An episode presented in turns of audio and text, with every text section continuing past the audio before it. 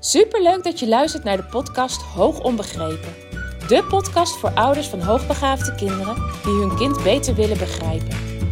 Mijn naam is Eveline Noordzij en in deze podcast deel ik tips en inspiratie zodat jij jouw kind beter gaat begrijpen, meer en meer in jezelf gaat geloven en durft te gaan vertrouwen op jouw intuïtie. Hoe ga je om met uitdagende situaties? Wat heeft jouw kind van jou nodig? En hoe zorg je voor verandering zodat jouw kind zich gelukkig voelt? Ik heb er veel zin in om dit allemaal met jou te delen. Dus laten we voor vandaag maar beginnen.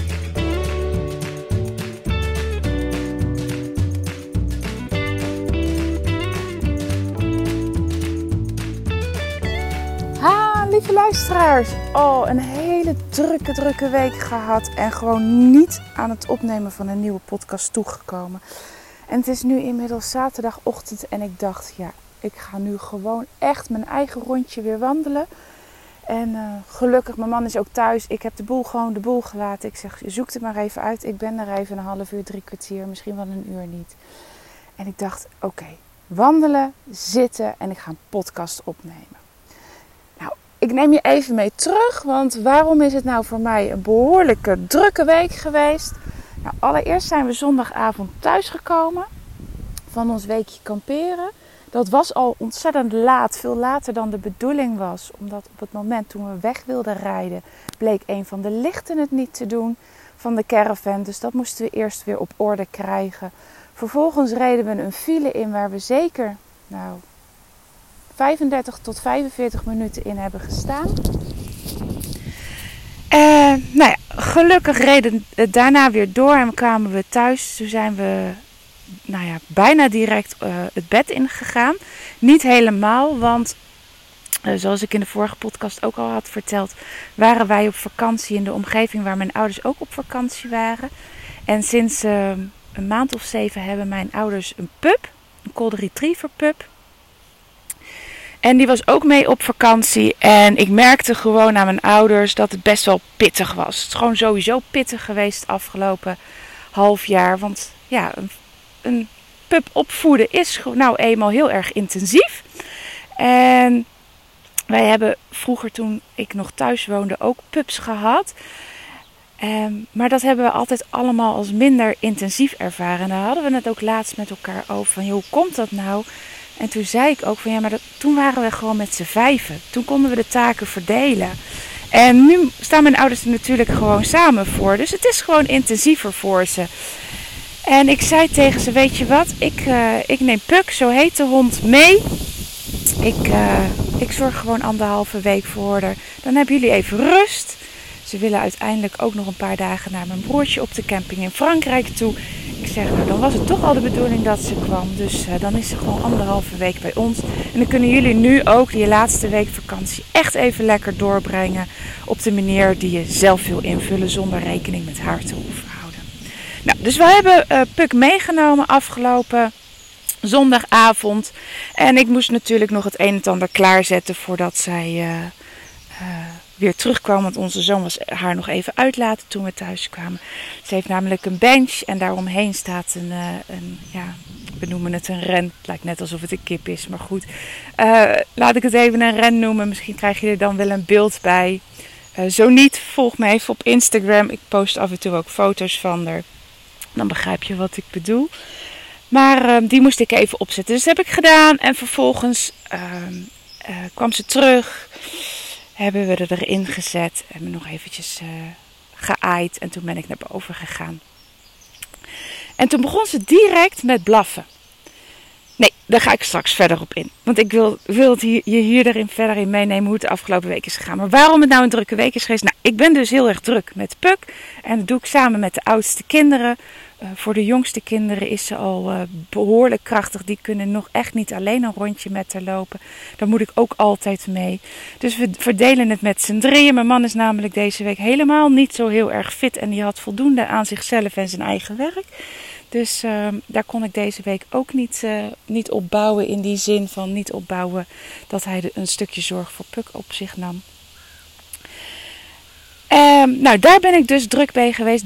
Daarnaast had uh, onze oudste dochter nog haar mondelinge examen. Ze doet staatsexamen. En in mei heeft ze al twee onderdelen gehad, namelijk het centraal examen en haar schriftelijke examen.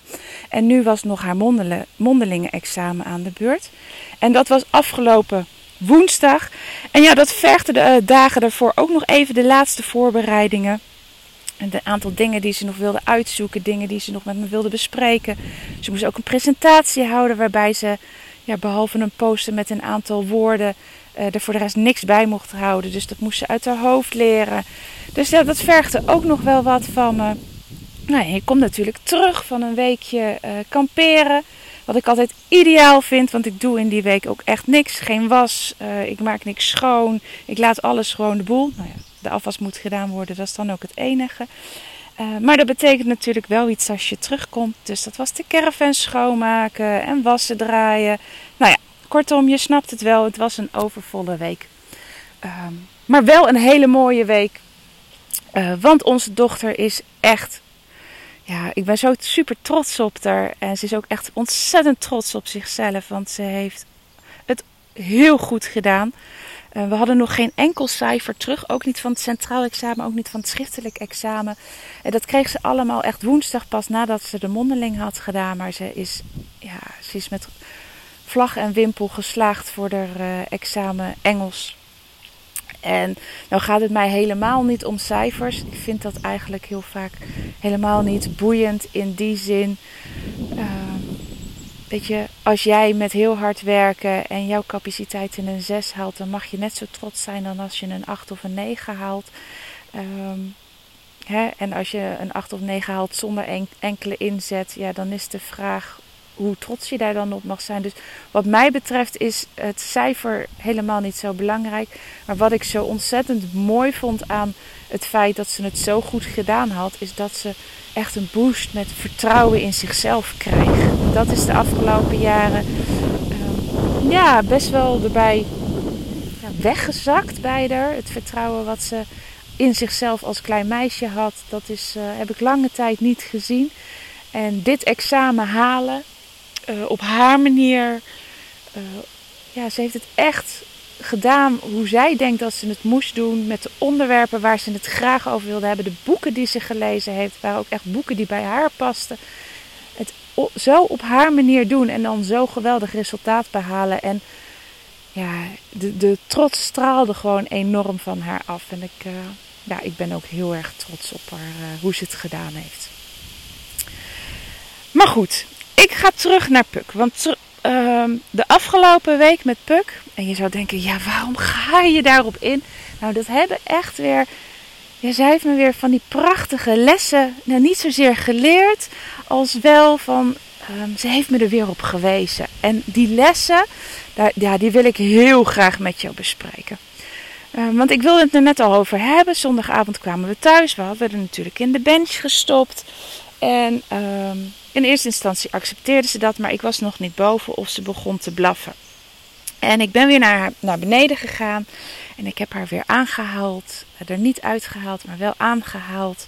En eh, eventjes tegen haar gepraat en uitgelegd waar ze was. En uh, nou ja, wat de bedoeling was, dat ze daar moest gaan slapen en dat ik boven was. Nou, echt even gewoon contact met haar gemaakt, eventjes geaaid en op haar gemak gesteld.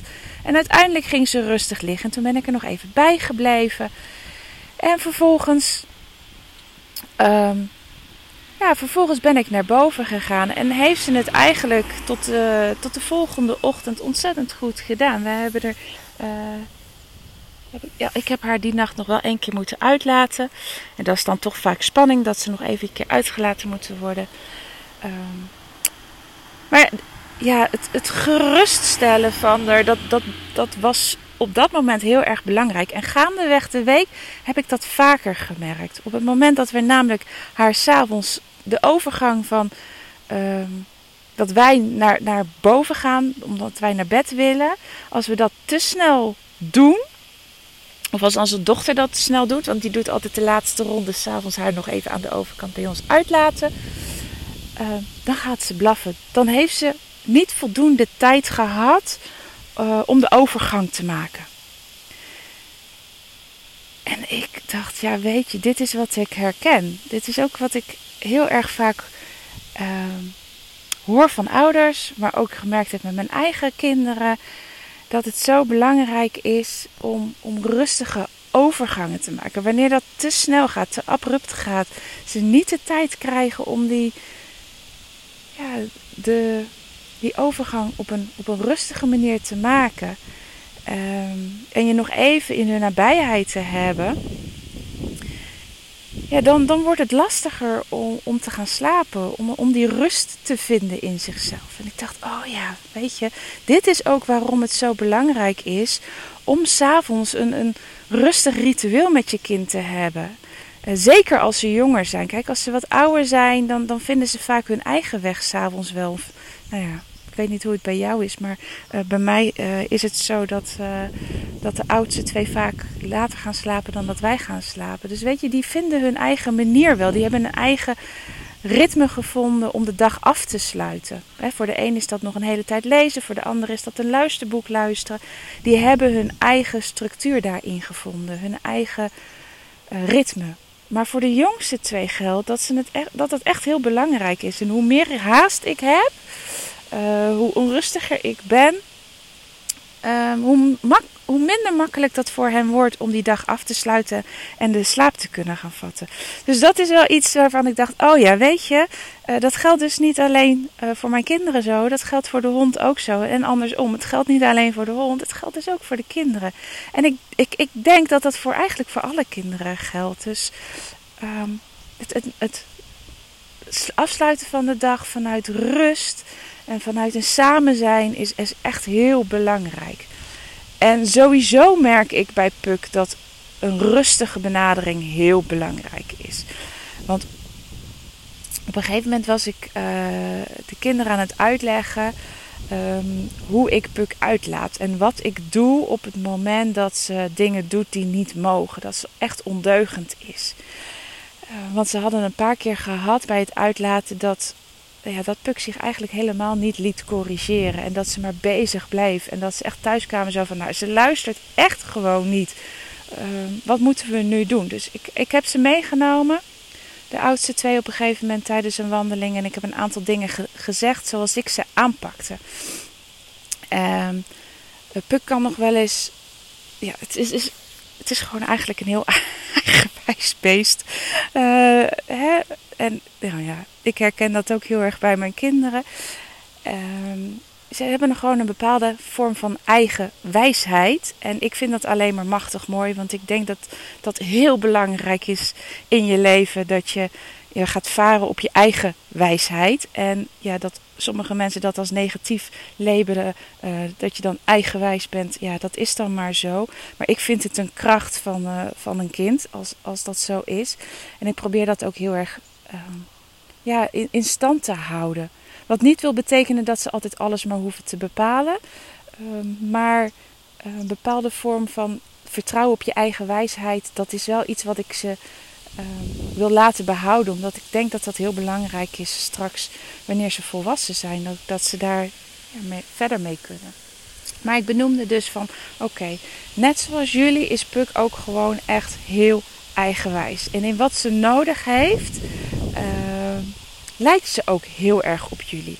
En wat jullie doen met haar als je eruit laat, is heel erg vanuit de macht met haar werken. Van hè, boos worden, foei zeggen, uh, je moet nu maar luisteren, de strijd opzoeken. Ik zeg, en dat werkt ook bij haar niet. En zoals je graag wil dat ik met je omga, zo zal je ook met Puk moeten omgaan. En wat heeft Puk op dit moment nu nodig? Is dat je consequent bent, maar dat je dat wel vanuit rust en uit, vanuit vriendelijkheid doet.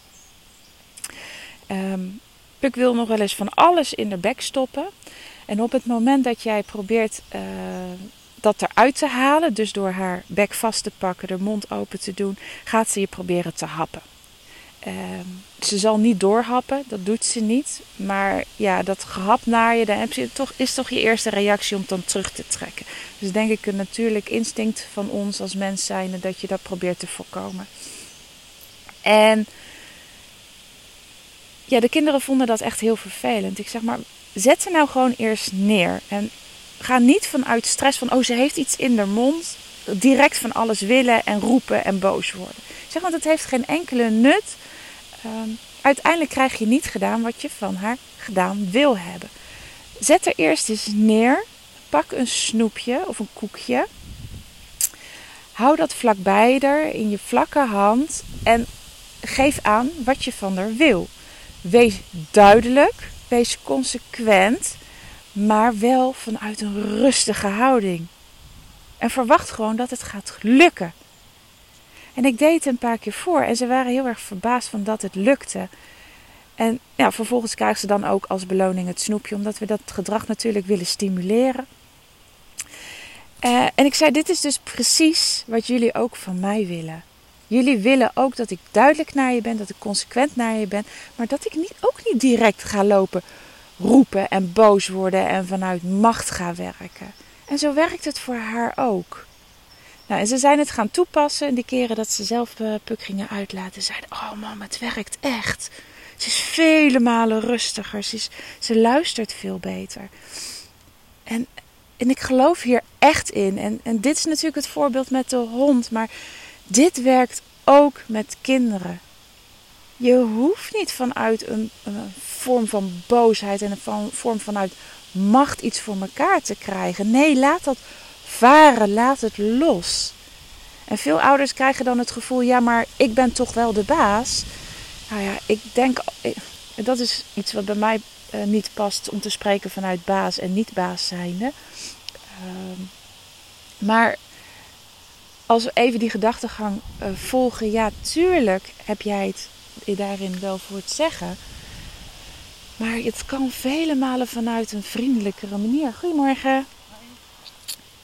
Het hoeft niet zo vanuit macht te zijn.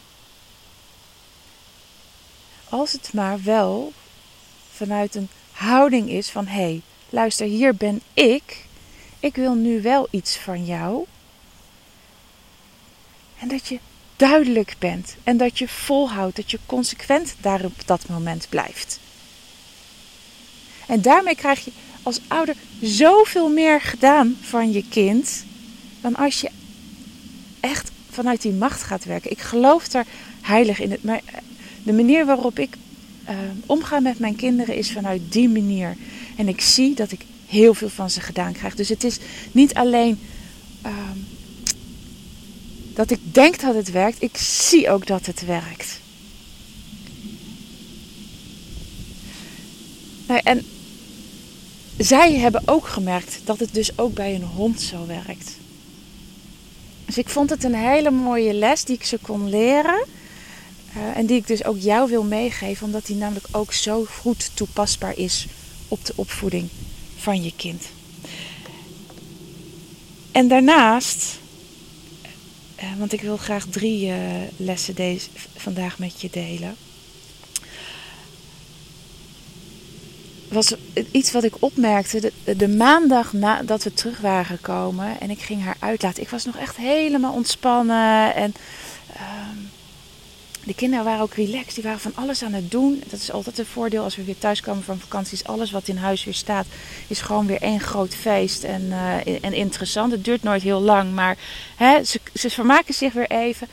En ik was echt heel relaxed. En ik ging Puk uitlaten. En het ging eigenlijk allemaal best wel makkelijk. En ja, het, het, was, het, ging, het liep gewoon lekker. En de volgende dag, uh, ik wilde iets te veel en ik was wat gestrest. En, en het ging in, tijdens het uitlaten van Puk. Ze was onteugend en ze deed heel veel meer. Ze luisterde veel minder goed. En ik dacht, wat is hier nou aan de hand? Gisteren ging het zo goed. En opeens viel het kwartje en ik besefte me, ja, maar weet je, jij was gisteren heel anders, Eveline. Jij was relaxed. Het was gewoon ja, een bepaalde houding die ik aannam. Vanuit ontspannenheid. Dat maakte gewoon, hè, dat, dat, dat kwartje viel, dat, dat is gewoon wat maakt dat zij, ja, dat zij ook veel relaxter was en veel minder aan het uitdagen was. En terwijl ik dat bedacht, dacht ik: oké, even. Even terug naar dat gevoel van gisteren. Ga terug naar het gevoel van gisteren. Wat deed je anders? Ik nam de tijd, ik was relaxed. En ik merkte direct bij Puk ook veranderingen. En Puk is echt een hele gevoelige hond. Enorm gevoelig, enorm oplettend. En het werkte direct. En ook daarin zag ik weer een parallel met hoogbegaafde kinderen. Ook die zijn gevoelig, ook die zijn alert. En ook daarin, daarvan weet ik gewoon hoe ontspannender wij als ouders zijn. Hoe ontspannender de kinderen zijn. Hoe meer ze bereid zijn om met je mee te werken. Hoe meer ze bereid zijn om naar je te luisteren. En hoe gestrester je zelf bent, hoe opgefokter zij zijn, hoe meer ze erop gaan ageren, hoe, ja, hoe lastiger ze zijn, hoe ondeugender ze zijn, hoe minder ze naar je luisteren. En ook dit was weer zo'n moment dat ik dacht: ah, oh, er zitten zoveel parallellen tussen het opvoeden van een hond en het opvoeden van je hoogbegaafde kinderen. dus merk jij als ouder ook dat je kinderen ja, soms gewoon minder goed jou, ja, jou accepteren, minder goed naar je luisteren, uh, meer ageren op wat je zegt of op wat je doet. Kijk eens naar hoe ontspannen je zelf bent. Want echt, dit, dit heeft, gaat mega grote verandering te, te uh, hoe noem je dat? Uh, nou, het gaat voor mega grote tot mega grote veranderingen leiden. Laat ik het dan maar even zo benoemen. Als jij meer ontspanning kan vinden in jezelf. Als jij meer vanuit ontspanning gaat opvoeden in plaats van opgefoktheid. Vanuit stress. Want ze voelen het haarfijn aan. En je maakt het voor jezelf zoveel makkelijker als je die ontspanning gaat vinden. Nou, dit waren die drie lessen van de afgelopen week. Door enkel en alleen een hond te hebben als logier. Uh, en ik wilde ze heel graag met je delen. Nou, zou je nou heel graag in deze zomervakantie nog meer ja, inspiratie willen hebben, nog meer tips willen krijgen, weet dan dat je je nog steeds kan aanmelden voor de podcastcursus Hoe overleef ik de zomervakantie. En als je nu denkt, ja, maar een deel van mijn zomervakantie is al voorbij, hoe nuttig is het dan nog om in die podcastcursus eh, aan te schaffen? Hoe nuttig is het dan nog om eh, die podcasten te gaan beluisteren? Ja, dat is nog steeds nuttig, want alle kennis die ik daar met je deel, die gaat niet over hoe start je een zomervakantie en hoe ga je die zes weken doorlopen. Nee, die is ook ontzettend nuttig per dag. Elke dag weer opnieuw. De informatie die ik daarin met je deel, de kennis die ik daarin met je deel, mijn eigen ervaringen die ik met je deel, die zijn nuttig voor elke dag. En ik durf ja, ik weet het gewoon zeker. Ik durf erom te wedden dat de informatie die je daarin krijgt, ook straks, als jouw kinderen weer naar school gaan, nog steeds van waarde gaan zijn. Dus kan je nog wel meer inspiratie gebruiken? Ehm, je kan je aanmelden via de link in de beschrijving van de podcast. Uh, wanneer je je aanmeldt, uh, vul je al je gegevens in. Tenminste, je zet eerst de podcastcursus in uh, het winkelwagentje. Ik heb namelijk uh, een andere link moeten aanmaken. Uh, dat is even een heel ander verhaal. Maar de manier waarop ik het eerst met het link die ik op eerst aanbood ehm, ja, ze hebben daarin iets veranderd. Ik kan, er, ik kan er geen gebruik meer van maken, helaas. Dus ik heb een andere oplossing moeten vinden om te zorgen dat je het toch nog steeds kan aanschaffen. Het gaat nu via mijn website. Je stopt dan de podcastcursus in het winkelwagentje. Je gaat afrekenen. Op dat moment, wanneer de betaling voldaan is, ontvang je een mailtje. In dat, die eerste mail, direct in die eerste mail, staat de link naar de website waar alle podcasts op staan. Er staat ook het wachtwoord in. Dus je kan ook direct na betaling, zodra je die mail binnen hebt, kan je starten. Dat is, gaat echt vrij vlot. Nou, de link zal ik dus delen in de beschrijving van deze podcast. Die kan je dus aanmelden. Uh, de kosten zijn 39,95. Ehm, nou, dan heb ik eigenlijk alles wel verteld. Mocht je er nog vragen over hebben, omdat je twijfelt, is het wel of niet iets voor mij? Je kan me altijd bereiken. Het meest makkelijke is dat of via de mail info specialistinhoogbegaafdheid.nl of via Instagram. Je kan me vinden uh, onder de naam Eveline Noordzij. Eveline underscore Noordzij. En Noordzij is met D-T-Z-I-J. En stuur me dan even een DM. Oké, dan ga ik deze enorm lange podcast afsluiten. Dankjewel weer voor het luisteren en ik spreek je snel weer. Groetjes, doei doei!